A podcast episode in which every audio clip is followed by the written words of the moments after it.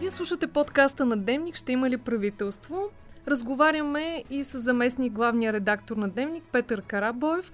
Той отговаря за международните теми в Дневник и направи преглед как чуждите медии и партньори гледат на изборите в България и какво се коментира зад граница за процесите в страната. Разговорът е записан на 2 април. Това, което през последните дни, включително събота и неделя, разпространиха агенциите и издания, аз погледнах три послания основно има, върху три неща се фокусират.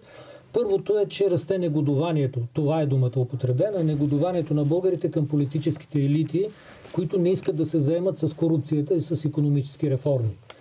Второто е, че под въпрос амбициите за скорошно влизане в, скорошно подчертавам, влизане в еврозоната и ефективното използване на парите по плана за възстановяване. Мисля, че тук няма нищо ново, защото също беше октомври месец.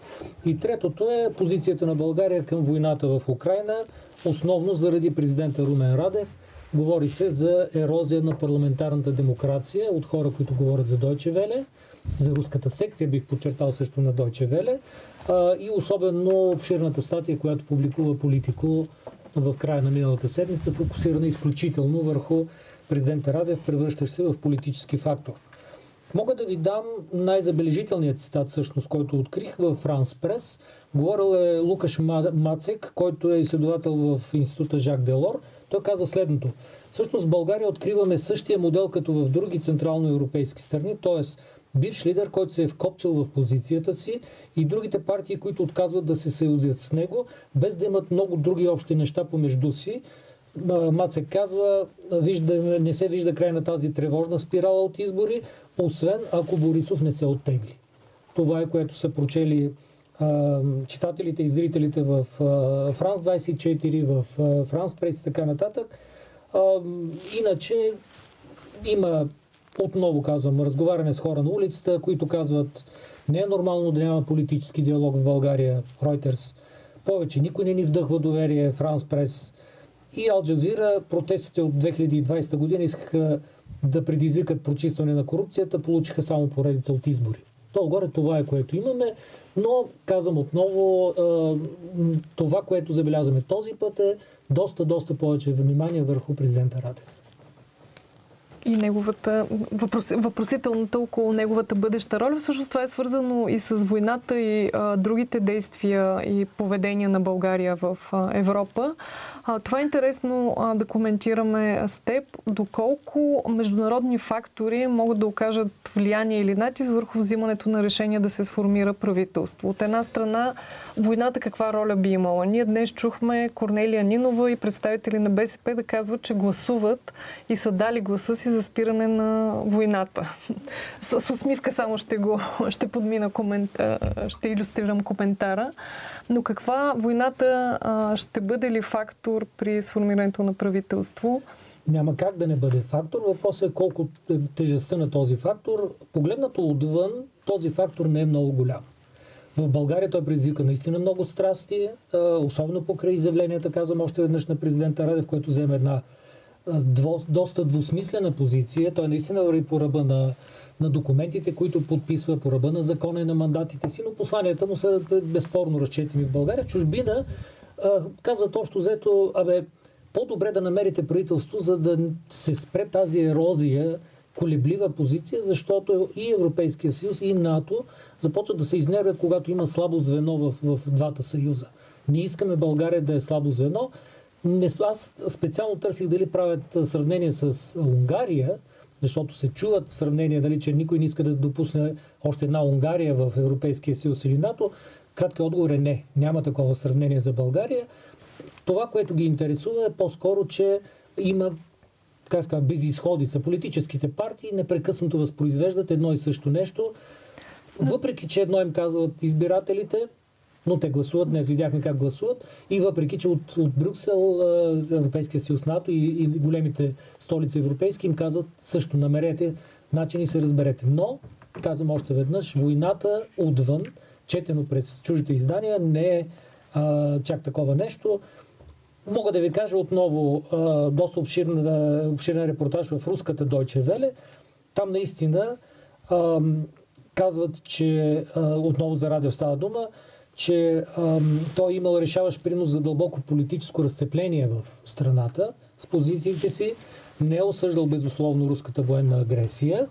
Второ, казват, че едва ли в друга страна от Европейския съюз, с изключение на Унгария, въпроса за военната подкрепа за Украина е толкова спорен, колкото в България. И трето, Бойко Борисов е препани камъкът на, на в цялата ситуация. Както чувате, долу-горе едни и същи са клишетата и те не се събират се дори на, на пръстен на едната ръка. Някои от тях не са и верни. Някои от тях не са и, и верни. Да, ние няма какво да се залъгва. Много от тези хора с изключение на големите агенции, които имат тук бюра и, и хора, които са позиционирани, говорим за Reuters, France Press и така нататък, те са базирани в Виена или в Париж или в Берлин, звънят на двама-трима души тук, също известни хора, някои от тях наши гости. Това, което им кажат, те го възпроизвеждат. България не е, далеч не е най-интересното място за западните читатели и зрители. Нека да уточним кои са неверните клишета. Ами, например, да... по отношение на военната помощ за Украина, да. мисля, че България като процент от, от БВП е в топ 10 със сигурност, ако не е в топ 5 на страните, които са дали най-много военна помощ. И става дума дори не за оръжие, да. което е продадено, а за, за помощ, такава директна. Може би тук е това двусмислие, което ни е вътрешно. Вът, какво се комуникира вътрешно, какво се случва реално и какво евентуално се случва в Европа. Но т.е. заради войната няма да има някакъв сериозен натиск от европейските партньори за съставане на правителство. Има ли други международни фактори, които биха повлияли, защото това винаги се обсъжда. Ще а, дадат ли така послания, знаци, а, скрити или явни, а, партньорските държави за това, че в България трябва да се сформира правителство и дали то да е определен тип а, коалиция? Едно по едно. Първо да, да кажем за, за Украина. А, да не забравяме, че от повече от година ние нямаме посланника в Украина, тъй като той беше изтеглен направен заместник министър на външните работи и сега, доколкото видях, ще бъде изпратен в, на посланнически пост на съвсем друго място. Второ, президента Радев реши да, да изпрати точно определен човек, външния министр в Брюксел. Той е силно лоялен негов човек, бивш негов съветник, стара школа, военно разузнаване, анализатор, не е оперативен работник. Но аз лично имам доста въпросителни, но нямаме нормален дипломатически на ниво посланници контакт с Украина.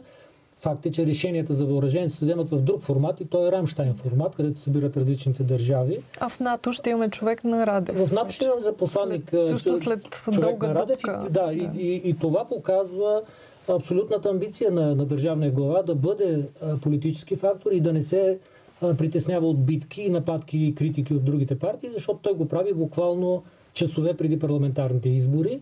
И това е безспорно е някаква декларация на, на неговата институция. Второ, големите европейски столици, говорим примерно за Берлин и за Париж, имат съвсем млади посланници, млади смисъл съвсем отскоро в София, на по-малко от половин година. Те първо имат нужда да се адаптират и да се ориентират за какво става дума за да могат да ясно да, да си свършат работата. Разбира се, централите им дават инструкции. Знаем, че а, много от партиите са контактували с тях или, или са били потърсени. Абсолютно нормална практика, за да се разговарят с тях. Но а, те те първи имат нужда да, да изградят авторитета си. И особено в Берлин имаме една много крехка, бих казал, политическа ситуация заради коалицията, особено която има, продължава да има спорове вътрешни по концептуални и тежки въпроси. Не им е приоритет да се занимава с колебливата, и аз бих казал недосмислена, лицемерна бих казал, позиция на а, служебно правителство или на държавния глава, да ги наричаме нещата както трябва. И третото нещо е Съединените Американски щати. И там нямаме още посланник. Очакваме го. Очакваме го. Не знам кога ще дойде а, Кенет Мъртън. моля, утре Мисля, че утре. Може би утре, да, не Алекс знам. Знае. Не знам, Добре. да. Херо Мустафа Да, всъщност април при, вече започна. Приключва да. мандата си, доколкото знаме в София още, но тя е посланник, който си получи благодарността и отличието от българска страна и просто довършва това, което трябва да се направи, да преведе поста. Те първа трябва да видим какво ще направи Кен Мъртън, особено предвид биографията му на доста опитен дипломат и, как да кажа, някой го нарича безцеремонен, когато трябва. Там имаме голяма въпросителна, така че ето за външните фактори това е което знаем и което може да кажем публично, защитено от, от факти и от публични действия. А, да уточним само, защото и преди това в разговорите и непрекъснато се говори, ще има ли нова серия Магницки, Прогнозата за това? Това го знаят само хората в Вашингтон и специално в две-три институции. Вижте, аз мисля, че това, че ще има нов списък Магницки е записано в последния вариант на, санкциите Магницки, защото там, в частност за финансовия министр, беше посочено, че той е съдействал на схема, в която от служебната си позиция, на схема, при която един хазартен бос е облагодетелствал хора от тази схема, но не ги назова. Тоест казаха, ние знаем за схемата, но няма да ви кажем кои са другите. Но ги знаем. А, ето тук вече имаме, как се казва, дебела бележка под линия, което означава, че а, има го, а, задава се такъв списък, но дали ще има, зависи в голяма степен от, според мен, от действията, които се предприемат в София. Тъй като втория списък Магницки, или третия също, не втория списък Магницки, третата вълна санкции американски, според мен беше предотвратима. Беше предотвратима. Американците дадоха своите сигнали достатъчно ясно, седмици преди да бъде взето решението да бъде обявено. И, и в София нищо не се получи. В парламента въобще не бяха приети законодателни промени, в частност за правосъдната реформа. И тогава те казаха, как да кажа, а, нали, ето избери си от двете ръце какво избираш, мира или войната. Не избраха правилната ръка нашите. Аз ако мога да допълня, не знам за списък по Магнитски, но усилията за постигане на някаква справедливост в тази посока със сигурност ще, ще продължат, защото за е изключително важно те да имат, да покажат, че инструмента, който въвеждат с санкциите по Магниски, който е сравнително нов, той може да има, от него да има някакъв ефект, може да води до, до последствия. До момента в България последствия няма. И втория списък, т.е. втория списък наистина е последствие на първия и ако от сегашния няма последствия, най-вероятно ще има следващ. И само заключителен коментар по това от мен това, което чуваме, че американската администрация, занимаваща се с санкции, е от, от доста време, да го обяснимо, е абсолютно презета от това как да преследва руснаците. А, не остава време да се занимава с някакви корумпари крали за магистрали, тунели, хазарти или каквото и да е в съюзническа държава. А, това не е най-добрата практика в отношение между съюзници. А, но, а, тъй като, доколкото знам, тази година фокуса не само на Вашингтон, но и на Брюксел, на Европейската комисия, ще бъде как да ограничим за обикалянето на, на санкциите. Тоест, почваме да следим вторичните канали, тия, които опитват да търгуват а, с петрол, с различни а, електроники, въоръжения, каквото и да е. Това означава, че те започват да занимават вече не толкова с руснаците, а с тези, които са им проксите или които имат мрежи, готови да дори да не са техни изградени мрежи, готови да направят пари от цялата работа, тогава не изключвам да наистина да отдели Вашингтон или Брюксел повече капацитет да следи и какво се случва в България. Да отбележим по линия на типа санкции, че Европейската прокуратура разследва и всъщност това, което в петък чухме е за разследването за ремонта на жълтите павета, който е с евросредства, mm-hmm. което вече пък е мост към местните избори, които а, предстоят лидера на ГЕРБ дори се разсърди, че разсърди образно казано, че това се е случило точно в петък. Видя го като някаква намеса преди изборите, а не в понеделник и се опита да се разграничи, че той а, павета не е редил. Но е възможно тази година да видим и оттам по-голяма активност по конкретни а, сделки. Как те ще повлияят, защото ние виждаме пък, че на твърдия електорат на ГЕРБ Магницки не повлия. Също така ще видим как след две седмици в парламента ще влезе Делян Пеевски, макар ДПС този път, поне в публичните канали, да не го показа в кампанията. Две неща по този повод. Едното е, че разбира се, Брюксел, в смисъл в случая това ще каже също, което казват американците. Няма нищо общо с вашия календар да, политически. Имате Ние решаваме по наши си съображения, когато сме натрупали доказателства, не можем да ги задържим, защото пък ще почват да ни питат в Вашингтон, бе, вие имате всъщност доказателства, ма кого чакате? Българите, защо ги чакате? Това е отговор, който абсолютно автоматично ще дадат. Верен ли е? Разбира се, че е верен. Не на 100%. Няма какво да се залъгаме. Второ, и в двата случая, но изключително в случая с Брюксел, подходът е като към партньори. Това са хора, е, държави и интереси, чието, чиято национална сигурност и пари зависят от различни ешелони, все по-далече от границата им в случая в България. И те предпочитат да работят тихомълком с български институции, тъй като е а, всяко подобно действие е все по-унизително към прокуратурата, следствието, полицията, ДАНС, външно разузнаване, каквото се сетите, да България е партньорска държава. И със сигурност по тези канали между Брюксел и Вашингтон тече информация, но тук нищо не се случва. Така че много е вероятно да продължат подобни прояви според календара, който те са избрали, когато решат да го направят, но наистина те казват, вие трябва да решите. Бях в Брюксел преди няколко седмици и в Европейската комисия с представители и там аз подинах именно въпроса, чакайте, американци санкционират. А може ли Европейския съюз да санкционира граждани на Европейския съюз?